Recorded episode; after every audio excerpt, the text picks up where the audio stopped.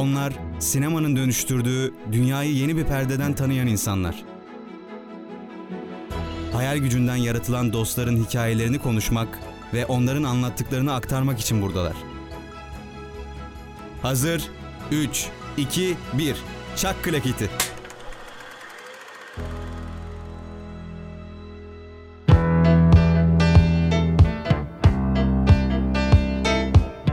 Merhaba sevgili radyo dinleyenleri. Klaket'in uzun süren suskunluğunu bozan yepyeni bölümüyle karşınızdayız. Yine programda bana eşlik edecek arkadaşım Barış. Nasılsın Barış? Nasıl gidiyor hayat?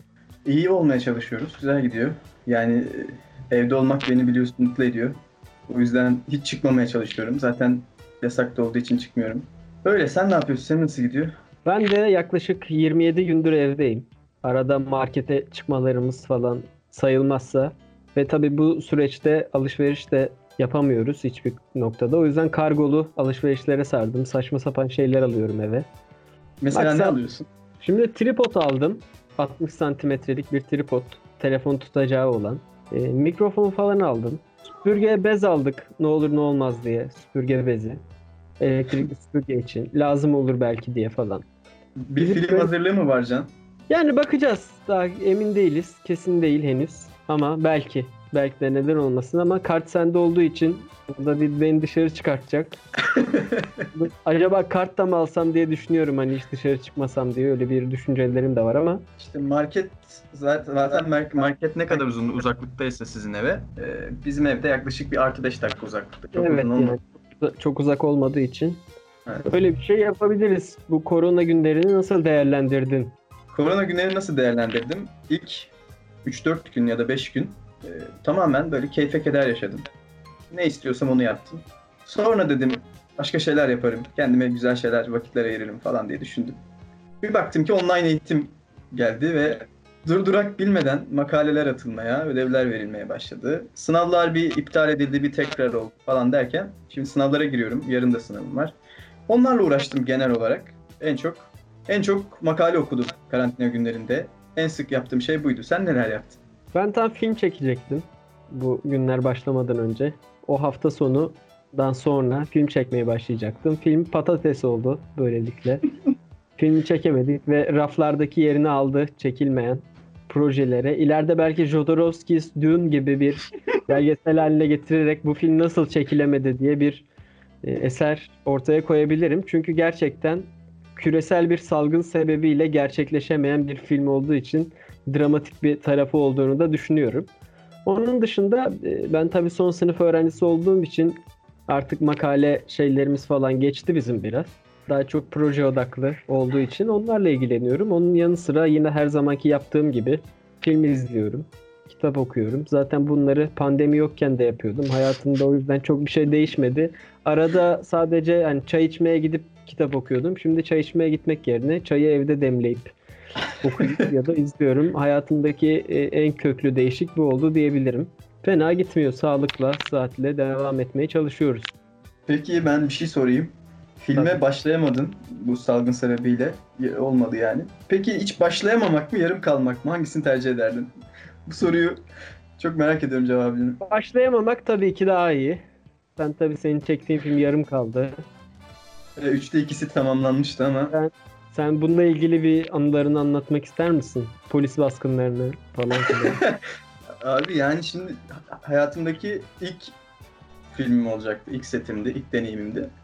İlk gün filmi çektiğimiz evin alt komşusuyla böyle bir tartışma durumu varmış. Biz de set olduğu için terliklerimizin, ayaklarımızın seslerinden aşağıdaki kadın rahatsız olmuş falan. Geldi uyardı. Biz de tamam bitiyor dedik falan. İşte bir, bir saat falan devam ettik. Daha sonra setin sonuna geldik derken bir anda tam toparlanıyoruz. Çıkacağız evimize gideceğiz. Gece saat bir buçuk falan. iki de olabilir. Bir anda kapı çaldı. Bir baktık polis. Puantiyeli çoraplarıyla. Puantiyeli miydi gerçekten? Aynen. Ta- tahmin ettik ki aşağıdaki kadından dolayı falan. İçeriye girdiler, ağırladık. Ama şimdi benim de filmde öyle sahneler var ki polis bey dese ki ne filmi çekiyorsunuz aç da bir bakayım. Gerçekten açamayacağım görüntüler de var. Yanlış anlaşılabilecek görüntüler de var. Halbuki çok masum bir iş. Filmin Ee, yanlış ay- anlaşılmayacak herhangi bir görseli yok zaten. Evet bir de politik olduğu için film Evet. e, net kelepçeleyip içeri alacaklardı. Ertesi gün askerlik neyimdi ya unuttum. Celp. Ha Celbim. Celp mi? Celp herhalde bilmiyorum. Geldi. Ona e, geri dönmezsek polislerin bizi alacağını söylediler. Biz de setin ikinci günü seti yaklaşık 3 saat erteleyip şeydeki Kemer'deki askeriyeye gittik sabahın köründe. Ertelemek için 2024'e kadar. İşin komik tarafı şu.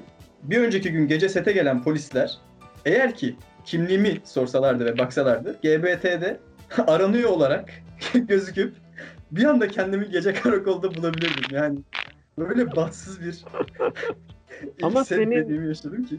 Senin ilklerinde hep böyle problem oluyor. evet, evet. İlk oyunculuk, kamera önü Ama oyunculuk. hep- tabii ilk- Can Kahraman ilkler- diye bir gün Bekleyiş İlk- adlı bir filmiydi. İlklerde hep böyle problem olur hayattaki ilklerde. Anlam veremezsin. Sonra Her- ondan sonra korku korkulara kapıldığın olur falan sonra. Hani acaba ne olacak bunun sonu diye. Hayat çünkü gariptir yani bu açıdan düşününce. Seni de anlayabiliyorum çok. Bugünleri beraber atlattığımız için seni de an- anlayabiliyorum yani. Ben de seni çok iyi anlıyorum. Ne demek istediğini çok iyi anladım.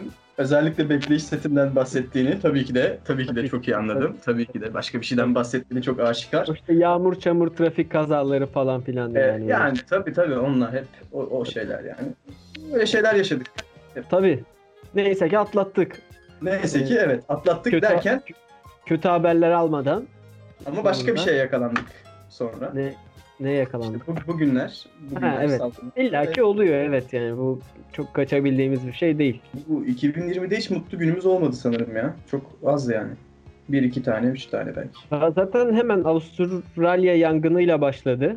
2020'de doğru dürüst bir program yapamadık aslında. Bunları da konuşmak gerekirdi. Bir Avustralya yangını, Elazığ depremi, Malatya depremi, sonra pandemi böyle inanılmaz bir sene oluyor yani. Bir kıyamet senaryosu gibi bir şey. Evet. Çok fazla şey yaşandı gerçekten ya. Düşününce yok çekirge 2000 baskını falan diyorlar. Ha 2020'den Evet. çıkınca bizi bir kahverengi battaniyeyle kahve verip geçti geçti diye sakinleştirmeleri lazım yani. Şu an o durumdayız. Şeyi gördüm e, tam programa girmeden önce. İşte geçen programda da konuştuğumuz duyunun 2020'nin aralığında çıkacağını. Gördün mü sen de onu? Evet gördüm gördüm. Timothy Chalamet Evet. oynuyor. Güzel Belki görsel. 2020'nin o aralığı böyle o bizim felaketten güzelliğe geçişimizin bir sembolü Evet olabilir. muhtemelen yani ben o filmi izlemeden gidersem gözüm açık gider artık. Hani şu an kendimi ona endeksledim ve 2021'e kendimi atma motivasyonum Dune'un Denis Villeneuve tarafından çekiliyor olması. Başka bir şey Kendini değil. Salgından tek bu yüzden koruyorsun değil mi? Tabii tabii yani o- onu izleyeyim sonra tekrar bakarız hani tekrar bir güncelleme yaparız şey durumunda. Evet programımızın eksenini ufak ufak e, sinemaya kaydıralım. Evet. Bu aralar gündemde Nuri Bilge Ceylan kamera arkası, Ahlat Ağacı'nın kamera arkası patladı. YouTube'a falan yüklendi. Bennu Yıldırımlarla olan kısımları feministler tarafından çok tepki topladı. Bir yönetmen oyuncusuyla böyle mi konuşur gibisinden. e, Halbuki hiçbirinin yönetmenin nasıl var. konuşacağıyla ilgili bir fikri yok falan. Öyle bir Yani Ce- Ce- Cem Yılmaz mesela hani Yavuz Turgul'u anlatırken genelde hani hakaret ettiği üzerine bir şeyler söylüyor. Sürekli bağıran, agresif bir adam. Herkes öyle diyor ya. Yavuz Çok Turgul agresif hakkında. Yavuz Turgul. Muhtemelen yani onun kamera arkaları izlense e, daha daha fena şeyler olacak ama hani sen ne düşünüyorsun yani Bennu Yıldırım'la konuşması? Ya ben eee, o sahneyi özellikle en çok viral olan sahneyi kamera arkasını izledim. Orada herhangi bir sertlik görmedim. Alındıkları nokta tek nokta şu gibi geldi bana. Yani o feministlerin değil de aklı birazcık düşünen insanların değil. Şu an çok büyük tepki de çekebilirim. Özür dilerim böyle bir genelleme yaptığım için. O e, şeyde size okulda böyle öğretiyorlar kelimesi çok Evet. dikkat çekiyor. Çünkü Evet. doğru. Okullu oyuncular falan belki o yüzden üstüne alınıp tepki göstermiş olabilir. Yani Ben de okulu ki- kazanamayan bir oyuncu olarak açıkçası Nuri Bilge'nin bu tavrından ötürü mutlu oldum. Yani ne yazık ki çok doğru. istedim. Yani az buçuk bu okulu okuyan insanlarla çalışma şansımız oldu. Gerçekten e, inanılmaz konsantre ve e, etraftaki tüm durumu dışlayan bir oyunculuk stilleri var. O da doğal olarak aslında Nuri Bilge Ceylan'ın dışında çekilen işte o piyasa filmlerindeki hiç oyun almadan tamamen kendi oyunuyla ilgilenen, durumla çok ilgilenmeyen, kendi performansına odaklanan ve bu samimiyetsizliği ortaya çıkaran performansları görüyoruz oyunculukları. Şimdi Evet. yani altın palmiye almış bir adam. E, oyuncu yönetimi olarak kasabada onu bunu tutup oynatmış. Kuzenine Kanda en iyi erkek oyuncu ödülünü aldırtmış. Böyle bir hani oyuncu yönetiminden bu kadar anlayan bir adamın da okullarda size şöyle öğretiyorlar deme hakkı olduğunu düşünüyorum. Birazcık da olsa vardır diye düşünüyorum. Ben ben de katılıyorum sana açıkçası. O konuşma sırasında zaten adamın üzerinde durduğu konu sadece kendi işini yapmaya odaklanması Bennu Yıldırımların. Aynen. Yani başka bir şeyle ilgilenmiyor olması. Ve ama işte sinema sadece öyle bir, bir bireyin üzerinden dönen bir şey olmadığı için, bir öyküsü, bir durumu olduğu için ve sahnelerde sadece tek bir kişiyi ele almadığı için o durumun içine girmesi gerektiğini söylüyor.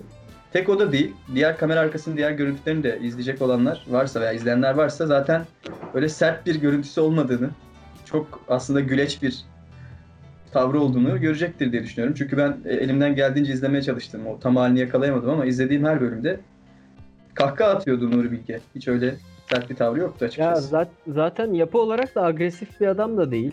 Bir şey yanlış yapıldığı zaman onun için insanları kötü davranan da biri değil. Çünkü hani yanlış olsa bile doğrusunu çıkarmaya uğraşıyor. Mesela Bennu Yıldırımlarla olan temel problemi Bennu Yıldırımların ezber yapmamış olması.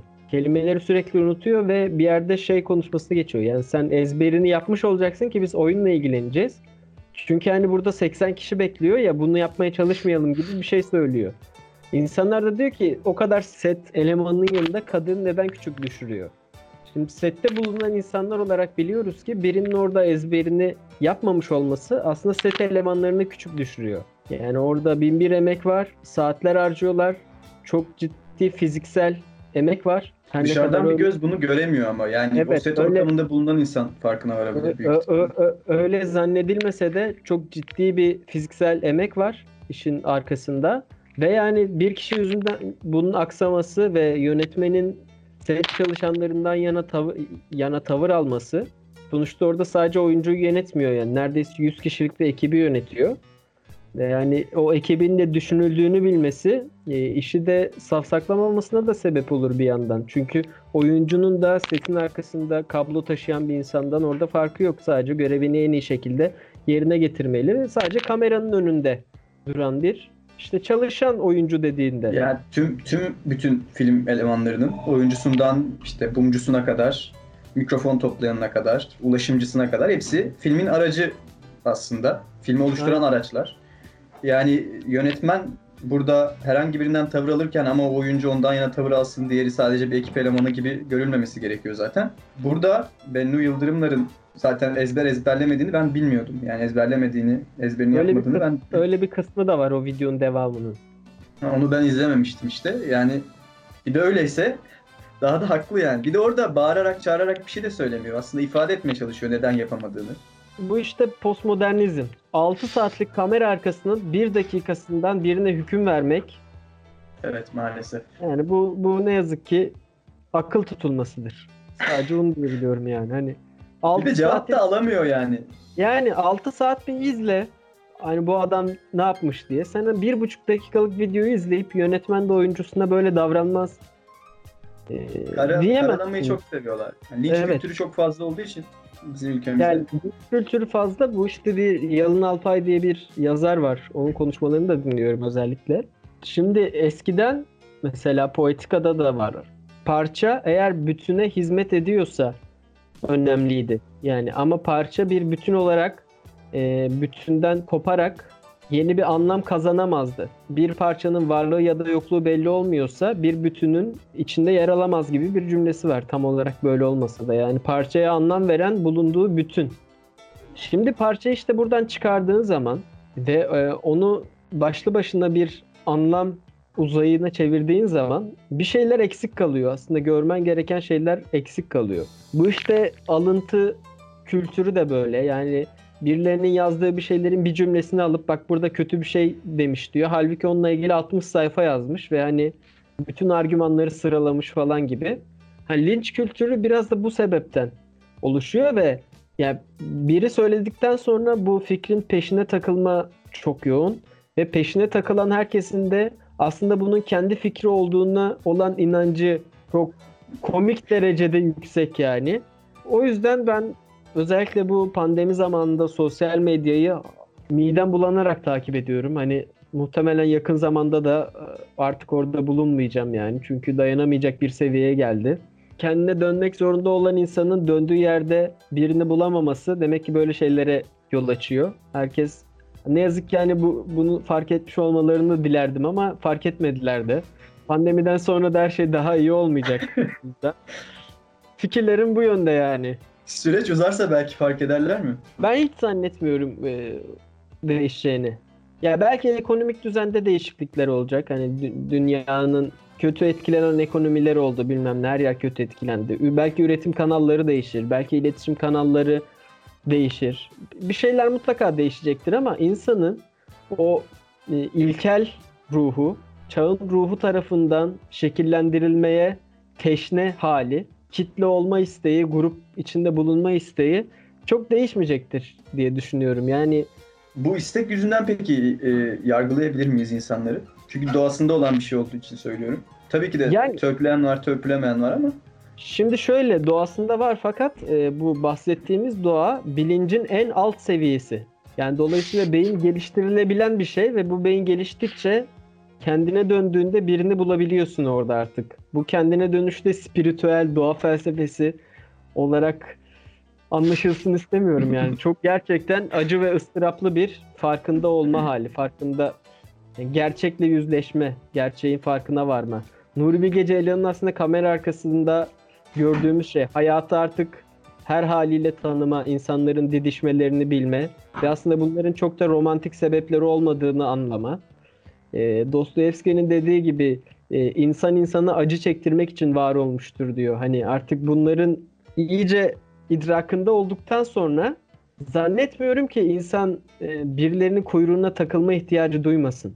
bir şey söyleyeceğim. Bu Nuri Bilge örneğinden yola çıkarak adamın zaten neden sinirli olmayacağını oradan anlayabiliriz gibi geliyor. Yani o kabullenme hali, çevresindeki her şeyin normal karşılama hali. Zaten bir şey ifade ederken de onda büyük bir şey görmüyorsun. İlk defa bir fikir bulmuş da bu fikrin çok doğru olduğuna inanarak karşısındaki kişiyi anlatmaya çalışıyor gibi bir hali hiçbir zaman yok. Kendi yaptığı işi de öyle çok fazla büyüterek, süsleyerek anlatmıyor. Ama işte bizim çağımız insanında öyle bir şey var ki hiçbir şey yapmamasına rağmen yaptığı ufacık şeyleri büyüterek, süsleyerek çevreye, etrafa gösterme amacı taşıyorlar. Sosyal medyada bunu sağlayan, kolaylık buna kolaylık sağlayan bir araç oldu. Bunu gördükçe sinirlenmeni o yüzden anlayabiliyorum. Geçen gün ders dolayısıyla bir makale okuduk. Makale sinemada e, duygular nasıl oluşturulabilir? Onlar üzerine bir şeyler içeriyordu. E, bir e, şema var ve şemada şu durum açığa çıkıyor. Bilmediğimiz bir şeyle karşılaştığımızda yaşadığımız duygu karmaşa. Karmaşa yaşıyoruz yani. Ne olduğunu anlayamadığımız, çok o olayı idrak edemediğimiz, anlamlandırmaya çalıştığımız durumlarda yaşadığımız şey karmaşa. Eğer bilmiyorsak. Fakat bir insanın bilişsel düzeyi, entelektüel düzeyi ne kadar artarsa bir şeyin onda sürpriz ve karmaşıklık yaratma ihtimali de o kadar azalıyor. Hı hı. Onda karmaşa yaratan şeyler artık daha ileri boyuttaki durumlar oluyor. Genel geçer şeylerdense tamamen kişisel bir karmaşa yaşamaya başlıyor. Kendi yarattığı felsefeyle ilgili olarak. Nuri Bilge Ceylan'ın da dolayısıyla sakin karşılama sebebi bu. Artık e, çok ileri bir farkındalık ve bilişsel seviyeye erişmiş ve onda karmaşıklık ve sürpriz yaratan şeyler artık kendi düşünce dünyasının ortaya çıkardığı ürünler. Diğer şeylerin tamamen farkında ve ne bir kafa karışıklığı ne de sürprizle karşılaşıyor. Zaten bu da işte sanatçının, sanatçı kimliğinin yani neye yol açtığını gösteriyor insanda. Hani bu heyecansızlık olarak görülüyor. İşte bir şey hayattan zevk almamak olarak görülüyor. Ya da işte belki korkmak olarak adlandırılıyor. Hayata dair enteresan risklere belki artık girmiyordur. Ya da öyle insanlar girmiyor olabilir ama yine Dostoyevski'nin müthiş bir sözü var. Sonradan ders alacağına şimdiden ders al. Sonradan aklın başına geleceğini şimdiden gelsin. Çok mantıklı ve işte bu biraz bilişsel seviyesi ileride insanlar tarafından uygulanan bir şey. Yani ne diyebilirim ki daha? Bence de daha ne diyebilirsin ki? Zaten bu şey de Dostoyevski örneklerin de söylemen dışında da az önce gördüm, deneyimledim bireysel olarak da seninle iletişime geçmeden önce ve çok etkilendiğimi söylemek istiyorum. Budala kitabından yaptığın o alıntıdan çok Yani işte etkilendiğimi evet. söylemek Evet. istiyorum. Bu konuda dolduğun çok belli yani senin de. Çok çok artık artık tahammülsüzlük. Yani ta- tahammül gelmiş. sınırlarımın çok şeylerindeyim. Yukarılarındayım. Bir de şey söyleyeceğim bu haber kısmı ile ilgili. Nuri Bilge'nin Ağlat Ağacı filmindeki o e, yazar, Serkan Keskin'in oynadığı yazarla Doğu Demirkol'un oynadığı Sinan karakterinin konuştuğu sahnede devamlılık hataları olduğuna Evet. dair ve bunların eleştirisi yapılıyor. Bir, birkaç yerde görüyorum. Ama e, o devamlılık hatalarını Nuri Bilge gözünden kaçırmış olabilir mi? Çünkü çok büyük devamlılık hataları yapılanlar. Öyle gözden kaçacak gibi de değil yani. Ceketin önü kapanıyor, eli cebine giriyor. Böyle devamlılık hataları yani. Gözünden kamera- kaçmış olabilir mi? Ki kaçsa bile, kaçsa bile izledikten sonra bir daha çekmez mi o sahneyi? Yani Kamera arkasında yine şöyle bir durum var. Ee, bu filmde açıkçası şeyle çok ilgilenmiyor. İşte devamlılık, e, sinemanın o tip ilkeleri. Yani bu çok aslında deneysel bir halde çekilmiş bir film. Ee, bir yerde oyuncu kamerayı bekliyor mesela konuşmak için. Nuri Bilge Ceylan diyor ki kamerayı falan bekleme. Görüntü benim umurumda değil diyor yani. Sen konuş. Anladın mı? Çok enteresan yerde ışık patlamaları var. Bir sürü şey var ama ben bunu e, zaten bilinçli de yaptığını düşünüyorum bir yandan. ben de öyle düşündüm. Üstüne üstlük o sahne de şey rüya sahnesi biliyorsun sonra uyanıyor Doğu Demirkol. Bu kaçtıktan sonra rüya sahnesi olduğu için belki rüyalar da öyle ya belli bir düzende belli bir sırada değil öyle kafasına göre olabilir gibi geldi o yüzden yaptığını düşünüyorum. Ya o- ondan ziyade o uzun konuşmalarda mesela sinemada izlerken özellikle daha net fark etmiştim bunu. Sinemada bir şey izlediğinde filmin seni içine çekmesi çok daha yüksek ihtimal. Daha kuvvetli bir etkisi var perdede bir şey izlemenin. Ee, Evet. O konuşmalara kapıldığın zaman konuşmaların fikirsel altyapısını e, düşünmüyorsun. Sadece dinlemeye başlıyorsun. Onun içine girdiğin zaman. Seni filmin dışına atarak e, düşünmeye sevk etmek zaten modernist sinemada var. E, bu da çok- yani devamlılık sorunu da onu yapıyor diyorsun. ben ben de özellikle zaten çok matematiksel olduğunu düşünüyorum yani. Bir sürü yerde devamlık problemi yok ama ne zaman bir fikirsel çatışma var orada devamlık problemleri başlıyor. Kış uykusunda da var devamlık problemi olayı. Mesela şeyde kahvaltı sahnesinde falan filan. Böyle hani çok felsefi meseleler konuşulurken işin keyfini almaktansa seni dışarı itip o konu üzerine kafa yormaya sevk eden e, bir yöntem olarak görüyorum ben yaptığı şeyi. Felsefi bir şey konuşulurken o metnin içine girdiğin zaman ben de e, sinemada izledim Ahlat Ağacı'nı. Sinemada izlediğimde ilk izlenimimde o şeyi hiç görmedim devamlık hatalarını. Ya kış uykusunda şu an sen söyleyince mesela Hı hı. öyle miymiş oldum yani. Birazcık da o e, yabancılaştırma etkisi var diyorsun ama bir yandan da sanki e, zaten ona gerek duymuyormuş gibi bir şey de hissettirdi şu an sen öyle anlatınca. Yani ben devamlık hatası yapsam da izleyici bunu izlerken kolay kolay fark etmez çünkü orada içi alan, iç- e, izleyici içine alan bir metin var gibi bir şey de oluştu Ya- kafamda. Acaba öyle Sor- mi? Ya mesela Sorrentino'nun Youth filminde bir havuzbaşı konuşma sahnesi var. Rachel Weisz'la sakallı dağcı bir adam konuşuyor. Yaklaşık böyle 4-5 dakikalık Amors'tan çekilmiş bir sahne. Ee, 4 dakika 5 dakika boyunca devamlık hatası var Rachel Weisz'in duruşunda. Onu da fark etmedim. Yani düşününce düşününce zaten devamlık hatası bütün filmlerde var. Fark edip edememekle de ilgili işte. Mesela şu an sen yok biliyordun ama halbuki çok uzun bir diyalog sahnesi tamamen o hatayla dolu. E İşte bu aslında fark edilmemesi bir yandan Ha? filmin istediği şeye hizmet etmeyen bir şey mi yoksa filmin tam olarak istediği şey o fark edilmemesi mi? O konuda emin Yani- olamadım. Dikkatli göz her filmde devamlık hatası fark eder yani bu filmin. Abi ben görüntüye hiç odaklanamıyorum izlerken. İşte aynen o, o şeyle ilgili, odakla ilgili, algıyla ilgili, neye dikkat ettiğinle ilgili.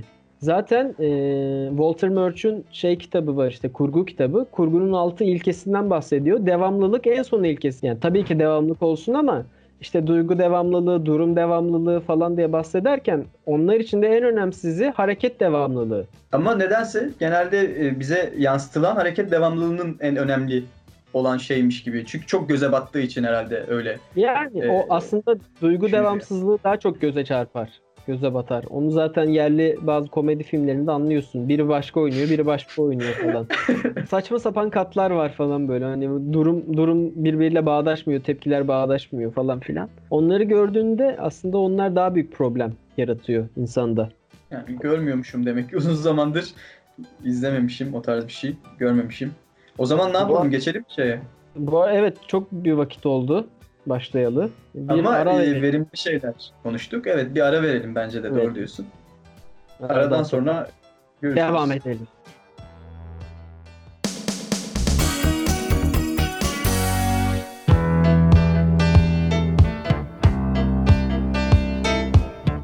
Incendies'le başlıyoruz. İçimdeki Yangın. Denis Villeneuve'in 2011 yapımı Kanada filmi. Sen başla madem. Bunu yapmayı çok seviyorsun. Bana top atmayı çok seviyorsun. Başlayayım. Incendies bizim bu okul eğitimine başladığımızda izlediğimiz ilk başta iki tane film var. Onlardan biri aslında. Ve düşünürken Incendies'i tek başına düşünmekten ziyade birazcık da Sofokles'in Oidipus'uyla beraber düşündüğümüzde taşlar yerine oturuyor gibi. Çünkü çok fazla Yok, öyle, öyle değil var. ama peki. Öyle olduğuna iddiaya girebilirim. Ama Yani Sofokles'i okumamış bir insan için yerine oturmaz mı taşlar? İlla onu mu okumuş olması lazım? Hayır, e, şey yapamaz. Analizini çok iyi yapamayacağını düşünüyorum eğer okumadıysa. Gayet iyi yapabilir yani. Bu tragik öğelere göre hem Oidipus hem Incendies'i ele alırsak daha sağlıklı bir analiz ortaya çıkartırız Peki gibi bu geliyor. sağlıklı analiz nedir? Bize onu yap şu an. Peki tamam, anlatayım o zaman. Şimdi filmimiz e, Naval adında bir karakterimiz var bizim filmimizde. Bu Naval'ın iki tane de çocuğu var. Aslında üç tane. Filmin başında bildiğimiz iki çocuğu. E, Simon'la nasıl okunduğunu bilmiyorum tam olarak. Jean olması lazım. Nasıl okunuyordu? Jean Jen diyelim. Jen diyelim. Tamam. İki tane çocuğu var. Bunlar annesinin vefatından sonra bu vasiyeti yerine getirmek için yola çıkıyorlar. Vasiyet de şu. Kardeşlerini bulmak. Bu vasiyet sonucunda çıktıkları yolda başlarına türlü olaylar geliyor. Belli gerçeklik perdelerini çözüyorlar. Fakat spoiler vermemek adına bu gerçeklik perdelerini söylememeye özen gösteriyorum. Çok iyi yapabildiğim bir şey değil spoiler vermemek. Nihayetinde öğreniyoruz ki intikam kötü bir şeydir yani aslında işte. Evet. Konu buna dayanıyor, bu temaya dayanıyor. Evet, biraz öyle. Bu filmde şimdi Oidipus'a değineceksem benim spoiler'ı vermem lazım abi. Vermemen gerekiyor normal bir O analiz zaman yaparken. o, o, o zaman Oidipus'u Oidipus'a değinmemem de gerekiyor. Anlat Oidipus'u anlat. Oedipus'ta. Oidipus diye bir çocuk var. Bu çocuk doğduğu vakit çok kötü felaketlere sebep olacağı gibi bir sebeple şeyden ne derlerdi onlara? Müneccim mi diyeyim? Müneccim diyeyim. Kahin. Adını unut. Kahin. Kahin. Müneccim. Kahin A- aynı şey. aynı şey. Müneccim veya kahin. Ee, o kişinin Oidipus'un doğumunun çok büyük felaketlere sebep olacağını, işte kendi babasını öldüreceğini vesaire söyleyince bu Oidipus'u daha bebekken ayaklarını bağlayıp ormana atıyorlar. Daha sonra civardaki bir köyde bu Oidipus Ayaklarını Say- bağlayıp ormana mı atıyorlar emin misin? bir mağaraya falan atmıyorlar mıydı?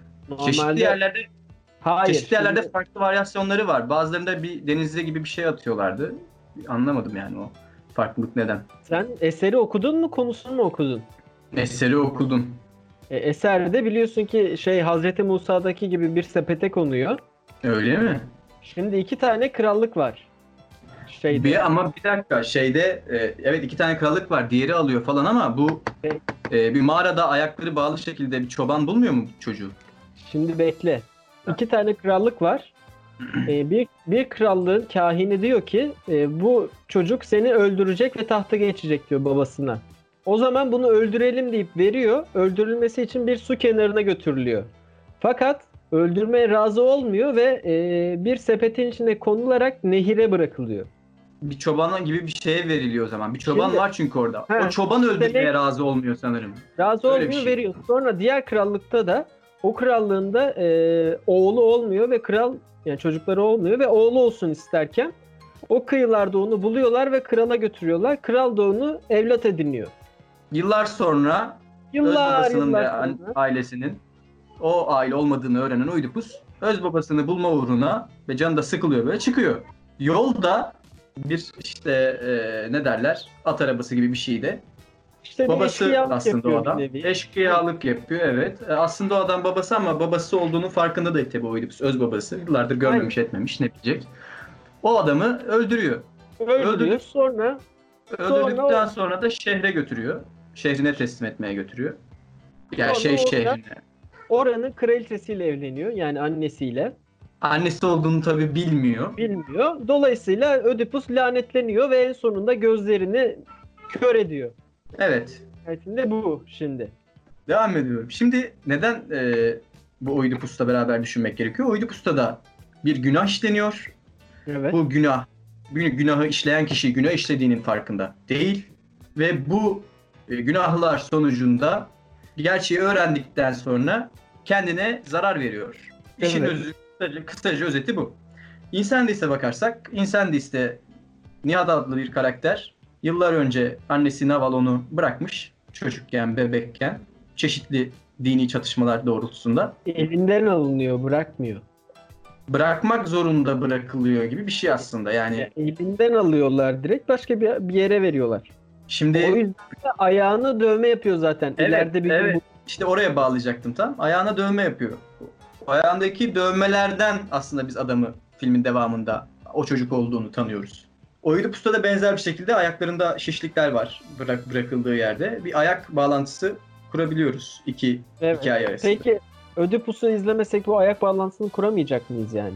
Ayak bağlantısını kuramayacağız demiyorum. Oedipus'la beraber düşünebiliyoruz ki Oedipus'u eğer Bak- o filmden önce okuduysak oradan yola çıkarak belki tecavüz sahnesinde bize kamera botları gösterirken aa diyebiliyoruz Hayır. okuduysak. Ben- okumadıysak, ben- okumadıysak filmin sonunda anlıyoruz. Ödipus'la beraber e, algılanmadığı zaman bu film anlamından ne kaybediyor? Hiçbir şey kaybetmiyor. Sadece beraber ele alırsak, benzer temaları işlediği için daha sağlıklı bir analiz yapmış oluruz dedi. Sonlarına değinecek olursak iş başka yere gidebilir. Senin dediğin o karşılaştırmalı analiz ortaya sağlıklı bir sonuç çıkarabilir. Sonunda Oedipus'ta anne karakteriyle şeydeki Insendis'teki anne karakterini ele aldığımız zaman iki annenin tavırları oldukça farklı. Evet. Yani buradaki yani Oedipus'ta bizim bir katarsis yaşamamız sağlanıyor ve biz o içimizdeki kötülüklerden, çirkinliklerden aranıyoruz. Ancak Insendis'te öyle bir şey oluyor ki bize çok daha güzel ve çok daha doğru bana kalırsa benim fikrimce doğru olan bir mesaj veriyor film. Oğlunu iki kişi olarak gördüğünü ve her ikisini de kabullendiğini söylüyor. Ve ancak birlikteysek güzel olduğunu, anlamlı olduğunu söylüyor bu hayatın. Evet belki e, tecavüzcüsüne yazdığı mektup birazcık daha oğluna yazdığı mektup kadar samimi değil ama Oedipus'taki gibi davranmıyor Nava. Yani şimdi işte analiz olarak bu farklılık bizi sonuç olarak nereye götürüyor bunun farklı olması? Yaşanan olaylar sonrasında e, diğer annenin yaptığı tamamen çocuklarını zan altında yani çocuğunu zan altında bırakırken burada Nihat'ı öyle suçlayan bir tavır takınmaması bize şunu gösteriyor aslında yani. E, yani çocuğunu dışlamamasıyla nasıl anlatabilirim? Örnek bir davranış sergilemiş oluyor Naval ve biz de hataları hatalar karşısında Naval'ınkine benzer bir tutum sergilersek bence sen, Oedipus'taki anneye göre daha sağlıklı bir davranış sergilemiş oluruz. şimdi gibi sen milattan önce 600'deki ahlakla sonra 2010'daki ahlakı mı karşılaştırdın az önce ve 2010'daki daha iyidir mi dedin? Ben doğru mu anladım? ya olay öyle Arada- öyle dedin. Arada 2610 sene var. Sen diyorsun ki 2010'daki daha iyi. Doğru öyle mu Ele yani? alırsak, öyle ele alırsak evet. Yani bir kere olaylar tamamen farklı. Ee, birincisi Ödipus'ta zaten kadın kendi de öldürülsün diye veriyor. Dolayısıyla o tekrar başına geldiği zaman aslında lanetli çocuk olarak tekrar görüyor onu. Ee, öbüründe bir kader mahkumu durumu var. Hem anne hem çocuk için. Çocuk bir şekilde başkalarının ellerinde bu şekilde yetiştiriliyor ama Kral Ödipus hiçbir zaman bir eşkıya olarak yetiştirilmiyor. Dolayısıyla annesiyle o açıdan bir birliktelik kurmuyor. Tamamen kendi hür iradesiyle birini öldürdüğü için başına o felaketler geliyor. Diğerinde ise bir sistemin içinde kaldığı için yani Zaten tamam hikayeyi alıp alıp direkt koyacak hali yok yani. Be- benzer bir teması var sadece. itirazım ona zaten bambaşka işleyişleri var. Bambaşka Bambaşka da değil.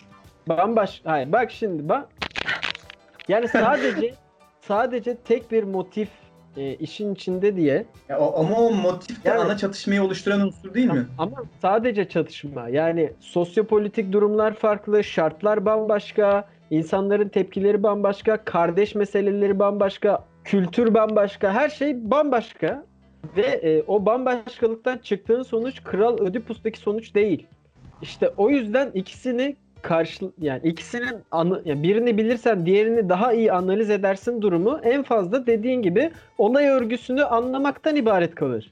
Yani bize Lübnan'daki bu durumda ve işte orada savaşta kalan acı çeken çocukların nelere dönüştürüldüğünü Ödipus'u okumuş olarak e, insan liste daha iyi anlamayız.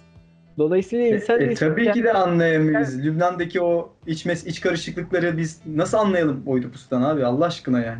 İyi de söylediğin şey o işte. Yani onu anlarsak öbürünü daha iyi analiz ederiz dediğinde çok ciddi kısımları e, Ödipus'un içinde bulunması gerekiyor. Bahsettiğim alt metin meselesi gibi. E ama esas çatışma, ana çatışma bulunuyor zaten Oidipus'ta. Bu yeterli bir sebep değil mi? Diğer hiçbir şey bulunmasa bile. E, yeterli bir sebepmiş de.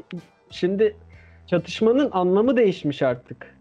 Yani çatışmayı biliyor olmak, Ödipus'tan biliyor olmak insan değilse analiz ederken bizim elimize hiçbir şey vermiyor ki. Dediğin gibi en fazla yarısında evet buymuş diyoruz. Sonra sonra hiçbir şey yok. Böyle düşünüyorum. Yani- açımdan. Yani ben ekstra bir şey vermesinden ziyade bu iki yani insan listesi tek başına ele alıp da da konuşabilirdik burada. Ama ikisini beraber ele almanın daha yararlı olacağını düşündüm dinleyiciler için. E zaten başından beri sağlıklı, yararlı derken de bunu kastediyorum yani. İlla bir e, ekstra bir şey mi sunması gerekiyor bize Oidipus'u bilmenin? Ekstra bir şey sunmasa bile beraber ele alsak dinleyiciler için daha yararlı değil mi? Şart koşmakta bir sıkı- yani daha iyi da- yani şey evet Ödipus'u anlatmak daha iyi ama e, sadece insan değil olduğu için e, beraber ele almak da söylediği şeyde şöyle bir şey vardı söyleme biçiminde. Yani insan değilse daha iyi anlamak için Ödipus'u okumuş olmak gerekir gibi. Ya tamam ama ben direkt öyle bir şey demedim. Demek istediğim şuydu. Oidipus'u bilmek insan dizisi yorumlarken bizim için faydalı olabilir. Çünkü e, ikisi benzer temaları işlediği için daha yerimli, daha yararlı, daha sağlıklı bir konuşma ortamı oluşur. Bunu söylemeye çalıştım yani. E, çatışma üzerinden iyi bir tartışma oldu yani. Filmin analizini her yerde bulabilirler ama e, bir antik metinle modern metin arasında farklılık ya da işte analizin daha iyi olup olmayacağına dair bir tez antitez tartışmasını çok bulamazlar o yüzden. Bula- Bulamazlar bir de. Evet, öyle Evet. bir durum var gerçekten. Bulamazlar. Bu Nerede anlatmak- bulacaklar abi? Aynen En bu son- film En son 80'ler siyasetinde kaldı o. yani işte abi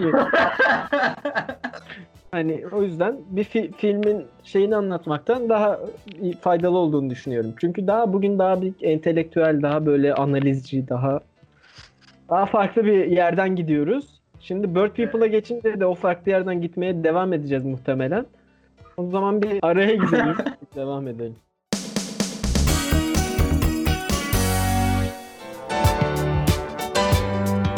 Evet aradan sonra yine karşınızdayız. İkimizin çok sevdiği bir filme geçiyor şimdi Bird People. Konusunu anlatmak ister misin? Aslında belirgin bir konusu da var diyemeyiz ama. Abi ben ben konu anlatmak istemiyorum. Sen anlatır mısın ne olur? Ben konu Şimdi- anlatmayı o kadar çok sevmiyorum. Şimdi bir tane kız var, bir tane de adam var. Aslında Bu filmin kadar. bu kadar. Bir, bir kız ve bir adam. Bunların yaşamlarını aslında paralel olarak görüyoruz yani. Kesişimlerini çok görmüyoruz. Daha çok e, Oğuz Atay'ın Tutunamayanlar kitabındaki gibi bir durum söz konusu bunda. Farklı farklı insanların nasıl tutunamadıklarını, hangi şartlarda tutunamadıkları üzerine bazı e, kesitler ve durumlar görüyoruz. Filmin genel olarak aktlardan oluşan çok e, net bir akış olduğunu söyleyemeyiz. Daha çok durumlar ve karakterlerin o durumlar içindeki e, yalnızlıklarıyla karşılaşıyoruz. Sen devam etmek Ve ister şey var. Bir de bu tutunamayan karakterlerin farklı şekillerde, farklı durumlarda tutunamayan karakterlerin tutunamama sonucunda farklı aldığı kararlar var. Ve film aslında bu farklı kararların birbirinden pek bir farksız olduğunu anlatıyor diyebiliriz. Filmin sonunda anladığımız şey o. Evet, hoşça Ee, kalın. Filmin sonunda anladığımız şeyi de anlattığımıza göre bu kadar. Evet, Şimdi bu şeyi detaylandıralım biraz o zaman hemen hızlıca. Ee, Gary Newman adında bir karakterimiz var, erkek karakterimiz. Bu karakter bir şirkette çalışıyor. Ne iş yaptığını çok da bilmiyorum. Paris'e geliyor bir gün. Bir otelde konaklayacak. Ertesi gün Dubai'ye geçecek işte iş hayatıyla alakalı. Bir konu, görüşmeye gidecek. Diğer karakterimiz Audrey denilen hanımefendi de bir otelde temizlik görevlisi olarak çalışıyor. Ortak noktası şu, ikisi de hayata çok yabancılaşmış karakterler. Yani çok e, artık hız çağından mıdır nedir? Kendilerinden çok uzaklaşmışlar karakterler. Ve ikisi de hayatlarındaki en büyük kararları alıyorlar. Birbirinden farklı kararlar bunlar. Birbirleriyle hiçbir bağlantısı yok zaten dediğin gibi. İşte Gary Newman hikayesini izliyoruz ilk başta. Gary Newman eşinden boşanmaya, Dubai'deki iş görüşmesine gitmeyip işini bırakmaya karar veriyor. Yine spoiler mı vermiş oldum öyle yaparak? Biraz. Yani şimdi e, bu filmi anlamak için tutunamayanları okursak daha sağlıklı bir anlamak Ya şart mı şimdi tutunamayanları okumak? Ama ama evet gerçekten bu film için şart. Niye dersen filmin açık, filmin filmin açıklamadığı çok nokta var karakterler üzerine. Yani biz karakterleri görüyoruz. Ee, mesela hani sınıfımızda bu filmi izleyenler oldu ve hani filmi çok boş buldular o açıdan. Bu karakterler kendileri gerek duymuyorlar değil, koşullar o karakterleri yalnız kalmamaya, kalamamaya itmiş içinde bulunduğumuz dönem. Kendileriyle baş başa kaldıkları bir günde hayatlarındaki o dönüm noktasını yaşıyorlar. Şimdi Evet. film hakkında ipucu vermemek için filmin şeyini söylemek istemiyorum tam olarak Audrey'nin yaşadığı şeyi. Ama e, filmin sonuyla belki bağdaştırabiliriz. Sen ne diyorsun bu konuda? Yani spoiler vermemek için o kadar direniyorum ki şu an. Yani çünkü filmin sonundaki o e, paralel anlamda gelen iki tane kelime var ya.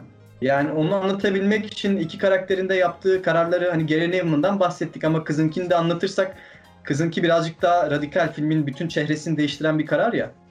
Animasyon bir kuş kullanmaktansa 14 saat bir kuşun hareketlerini çekip kurguda filmin içine yerleştirmişler bunu. Ve hani karakterlere falan bakıyor bakması gerektiğinde bütün o ihtiyaçlarını karşılamışlar yani hesaplamışlar da çekmişler gibi her şey zaten.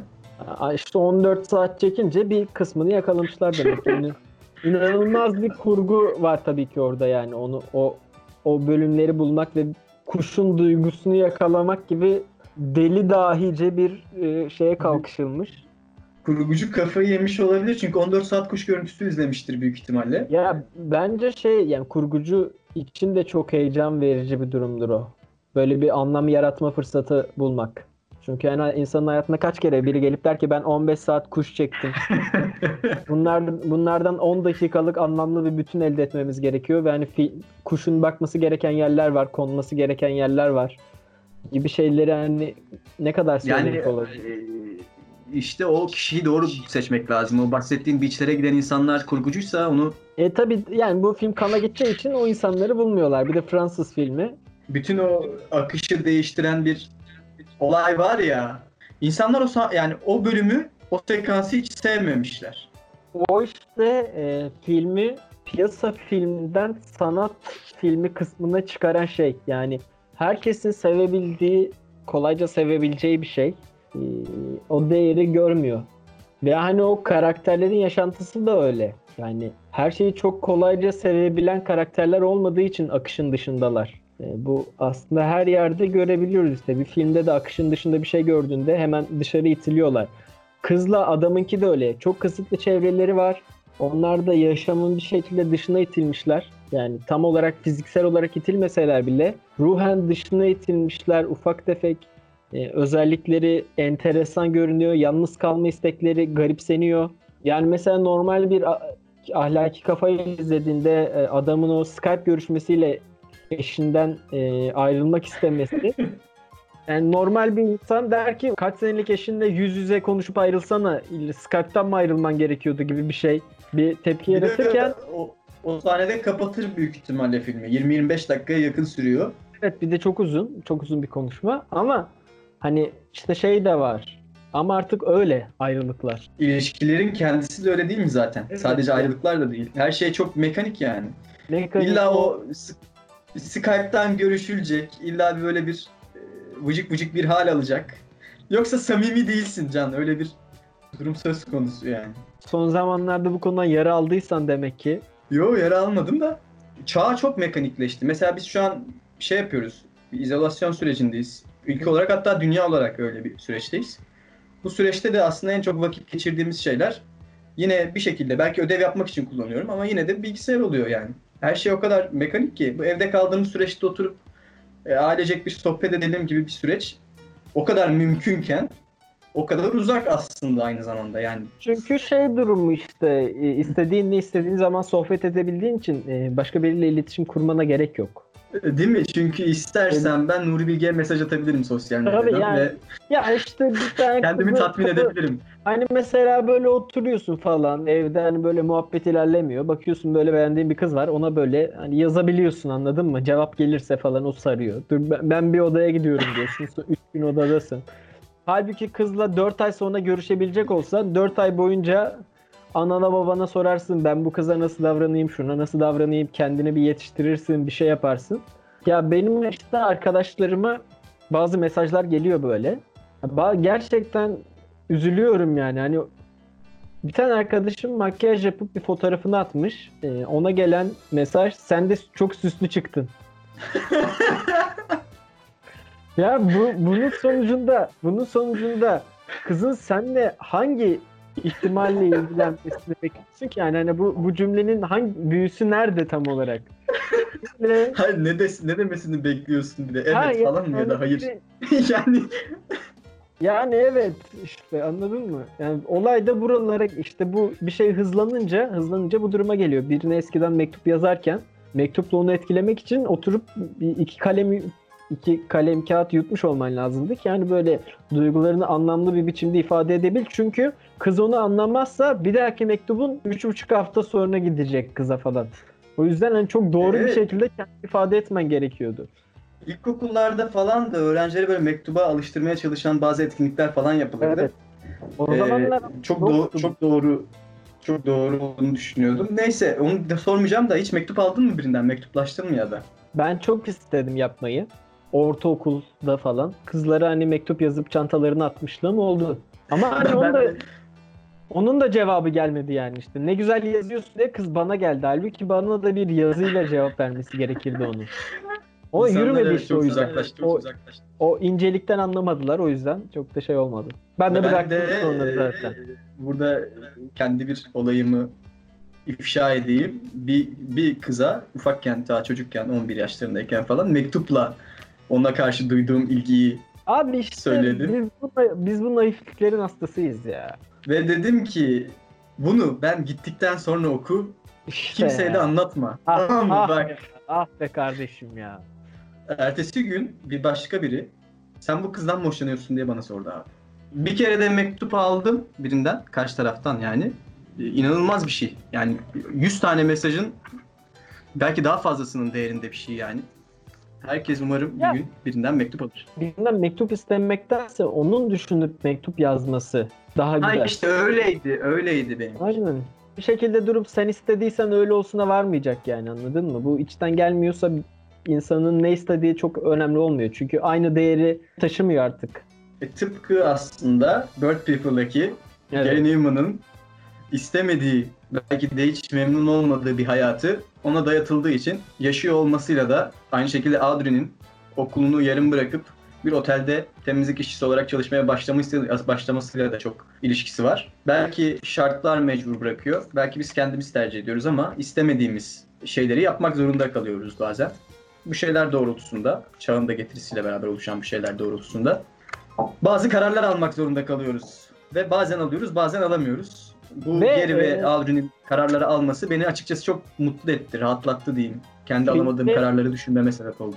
İşte filmde e, üzen nokta bize de bize hoş gelen nokta insanlara kötü gelen işte insanların yabancı bulduğu ve küçük gördüğü şey e, böyle yabancılaşmış, yalnızlaşmış insanların yaşadığı buhranları küçük görme eğilimi çok yüksek. Ergenliğin getirdiği suni bunalımdan kurtulamamış e, şeyleri e, gerçek varoluşsal problemler zanneden insanlar olarak yoksa 10 yaşında da çok olgun işte bu diğerlerinden daha olgun e, çocuklar var mevcut onlarda onları da seviyoruz yaş, akıl yaşta değil baştadır sadece bir tabir olarak o yaşı kullandım. O filmi zaten sana bana çekmişler yani diğerlerine çekmemişler o yüzden film beğenmemeleri de normal. O zaman bu filmi izleyenlere bunu söyleyelim. Filmi beğenmeyebilirsiniz. Filmle özdeşlik kurma ihtimaliniz çok düşük. İzleyici kitlemizi de çok e, aşağılamış gibi bir şey olduk ama bu ama. Çok yanlış gibi oldu. Hayır, bu öyle hissetmiyorlar diye onları aşağılamıyorum. Bu bu doğru hissetmek değil çünkü yani aslında da. Ee, ama hani bu, bu tip e, şeyleri ön yargılı olmak ya da işte başka bir etiket kondurmak o hissi yaşamayan insanlar için daha kolay. Hani biz nasıl ki şu an aslında doğru olan bu değil, insanlar farklı hissedebilir diyorsak onların da e, bu filmdeki gibi insanlar var ve gerçek görünür olmasa da başka e, zihinsel problem, zihinsel tabii biraz şey oldu, daha hastalık gibi oldu da hani böyle düş- düşünce dünyalarında aşamadıkları ve onlara yanlış gelen şeyler var. Dolayısıyla onlara çok yaftalamamak lazım. Evet katılıyorum. Bir de şey ya zaten e, çok şey bilmeyen insanlar bir şeyleri anlamadıkları zaman o şeyi kötülerler. Ben en azından bu e, bizim dinleyici kitlemizin o kadar da bilinç seviyesinin o kadar düşük olduğunu düşünmüyorum. O zaman Ay. ne yapalım? İnsanlara o zaman dinleyicilerimize sağlıklı günler dileyelim. Dikkatli olsunlar. Evet evde kalsınlar. Ve Özellikle. bazı zorunluluklar insanın kendini geliştirmesi adına önemli fırsatlardır. Bu güzel bir öneriydi. Ee, tabii ki de zaten senin kastettiğin şeyin ülkedeki ressam sayısının %90'a ulaşması olduğunu olmadığını, olmadığını, olmadığını çok iyi biliyorum. Evet. Kendinize çok iyi bakın. Umarım sonuna kadar dinle, dinleyebilmişsinizdir ve bu çağın bir kölesi olmamışsınızdır diyorum. İyi günler dileyelim. Sağlıkla baksın herkes kendine.